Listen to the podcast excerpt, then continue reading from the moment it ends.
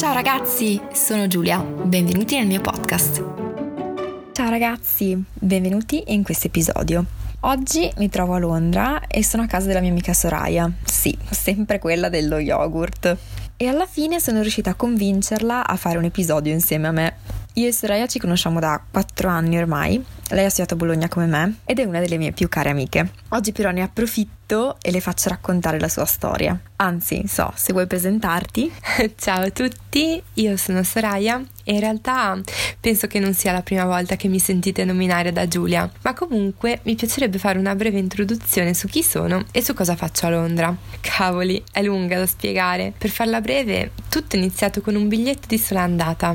Vabbè, però adesso di anche chi sei e qual è il tuo percorso prima di Londra? Sì, hai ragione. Allora, io sono un'ostetrica e mi sono laureata a Bologna l'anno scorso e insieme alla mia laurea in ostetricia l'altro mio sogno è sempre stato quello di vivere all'estero. Perché proprio Londra? È difficile. Perché Londra? Fin da piccola sono sempre venuta qui per motivi familiari e mi sono sempre sentita un po' a casa e quindi l'opzione più ovvia per me dopo la laurea è stata quella di venire qui. Ma c'entra anche il fatto che le ostetriche qui hanno ruolo più importante rispetto a quello che hanno in Italia? Più importante non lo so, ma sicuramente l'ostetricia nasce diciamo come professione vera e propria qui in UK e di conseguenza è una professione molto più richiesta e considerata rispetto all'Italia. E c'è da dire anche che la visione che ha la società della figura dell'ostetrica è diversa. Ma parliamo del tuo trasferimento. È stato difficile mollare tutto e venire qui in UK? Ah, beh, in realtà non così tanto quanto mi sarei aspettata. Sono sempre stata molto serena nei confronti della decisione che avevo preso e sono sempre stata convinta che la distanza sia solo una cosa per lo più mentale. Quindi in realtà non è stato difficile dal punto di vista psicologico, ma forse lo è stato di più dal punto di vista materiale. Cioè, effettivamente dover mettere tutta la mia vita in un paio di valigie non è stato proprio facilissimo. Per il resto ci sono dei momenti in cui sembra più facile, altri in cui sembra tutto difficilissimo, però dipende anche da come una persona è stata cresciuta, se così si può dire, e dalla sua mentalità. Diciamo che per me non è stato un grosso trauma,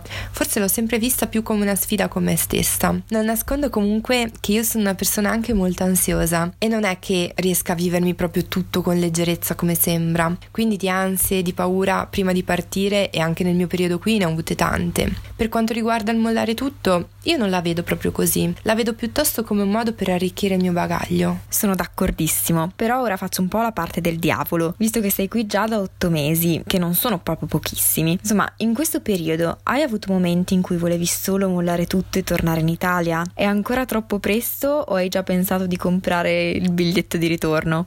Beh, allora, nella vita credo che un po' tutto sia solo andata e che sia difficile avere vincoli o ritorni. Quindi ho sempre scelto di buttarmi in tante cose, spesso di pancia, istintivamente, e di rischiare, senza troppo pensare a quello che succederà. Ed è stato un po' come quando ho scelto Bologna e di diventare ostetrica. Non è mai stata una scelta troppo ragionata, ma dettata dall'istinto. In che senso? Beh, diciamo che non sono mai stata una persona che ha avuto le idee chiare. Tipo quelle persone che fin da piccole dicono voglio fare la veterinaria, il medico, l'avvocato. Esatto, però ho sempre sentito qualcosa dentro di me e sapevo che prima o poi sarebbe venuto fuori. E quando decisi di provare il test per professioni sanitarie, ho messo ostetricia come prima e unica scelta, senza averci mai pensato veramente troppo. È stata una scelta dettata dall'istinto, così come quella di vivere a Bologna. In quel caso, come ora, è stato un biglietto di sola andata, perché non sapevo come sarebbe andata a finire. Non sapevo nemmeno se ostetricia mi sarebbe piaciuta e non sapevo ancora che Bologna sarebbe diventata un pezzo del mio cuore. Sì, posso confermare, dato che ti conosco molto bene, che sei una che si butta veramente nelle cose. sì, anche troppo. Spesso mi sento cadere improvvisamente e a volte mi sembra di aver sbagliato tutto, come nell'ultimo periodo in cui Londra ha smesso di essere innamoramento iniziale e si è trasformata in quotidianità, in cui sono avvenuti molti cambiamenti che hanno fatto vacillare un po' tutte le mie più o meno certezze. In che senso? Stai veramente valutando di prendere il biglietto di ritorno, quindi? Nel senso che da una parte in questi mesi ho lavorato veramente sodo per aggiungere dei mattoncini alla casa che sto costruendo, se si può dire così, e come sempre ho messo tutta me stessa, come in tutto quello che faccio e dopo tanta fatica ho cominciato a vedere dei risultati. Dall'altra parte ho visto che a breve la mia vita avrebbe iniziato a prendere una piega nuova e diversa e mi sono spaventata. È arrivato un punto in cui mi sono chiesta: è veramente quello che voglio? Sto facendo la cosa giusta? E come se non bastasse, altri eventi mi hanno fatto riflettere, specialmente sul luogo in cui volevo realizzare i miei sogni. Soprattutto è difficile fare programmi e realizzare i tuoi progetti quando la vita ti porta delle cose inaspettate. Ok, però ferma, abbiamo bisogno di più dettagli. Ok, scusate, sarò più chiara. Per poter lavorare come ostetrica, quindi ok, è necessario iscriversi all'ordine, ma per poterlo fare è necessario ottenere la certificazione di inglese. Quindi ho deciso di partire e nel frattempo trovare lavoro come ragazza alla pari per poter migliorare il mio inglese e dare l'esame. Vorrei specificare che questo esame di inglese di cui parliamo è l'IELTS e vi assicuro che non è per niente facile raggiungere il livello richiesto qui per potersi iscrivere all'ordine.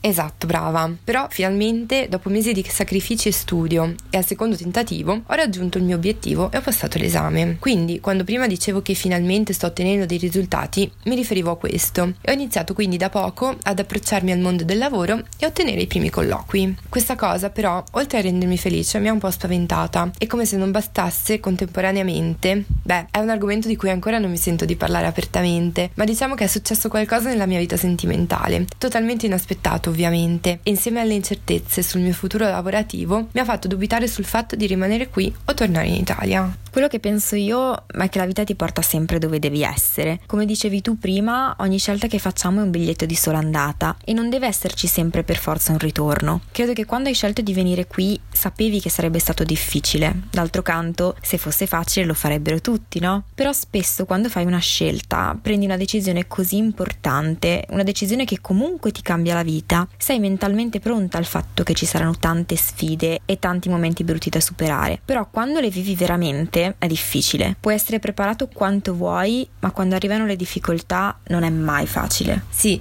sono d'accordo e credo che tutto succeda per una ragione e che sia semplicemente meant to be, destinato ad essere. Non vi nascondo che è difficile. Per esempio, le ultime due volte che sono tornata in Italia, i miei sentimenti erano correlati non solo al fatto che stavo lasciando il mio paese, ma anche una persona. Ho letteralmente passato entrambi i viaggi di ritorno piangendo in aereo. Ma tipo che la gente ti guardava e tu piangevi? sì, esatto. Tipo che i miei vicini di aereo mi guardavano senza sapere cosa dire, perché non riuscivo a fermarmi. Guarda, in realtà non è stato per niente bello, perché in quei momenti pensi a tutte le cose che quando sei in Italia, nella tua città, ti fanno stare bene. E ti chiedi, ma chi me lo fa fare di tornare a Londra e affrontare certe difficoltà? Per esempio, pensate semplicemente a quando la domenica andate a pranzo dai vostri parenti. Sembra una cavolata, ma quando lo fai una volta al mese o ogni tot mesi, percepite davvero il valore di quel pranzo con le persone che amate e inizi a pensare alla tua vecchia quotidianità e a tutto quello che ti faceva stare bene. Poi in realtà quando sono tornata a Londra mi è più o meno passato, ma comunque ho iniziato a vedere anche i lati negativi di Londra. Tipo? Tipo che in questa città c'è troppa gente, per incontrare una persona devi trascorrere almeno un'ora in metro, le giornate grigie e uggiose sono la normalità ed è inevitabile pensare a quanto ti mancano le giornate di sole, che magari quando sei in Italia non ti rendi neanche conto di avere. E parliamo del discorso che facevamo l'altro giorno sul fatto che tutti i legami forti che abbiamo creato qui in UK sono con italiani?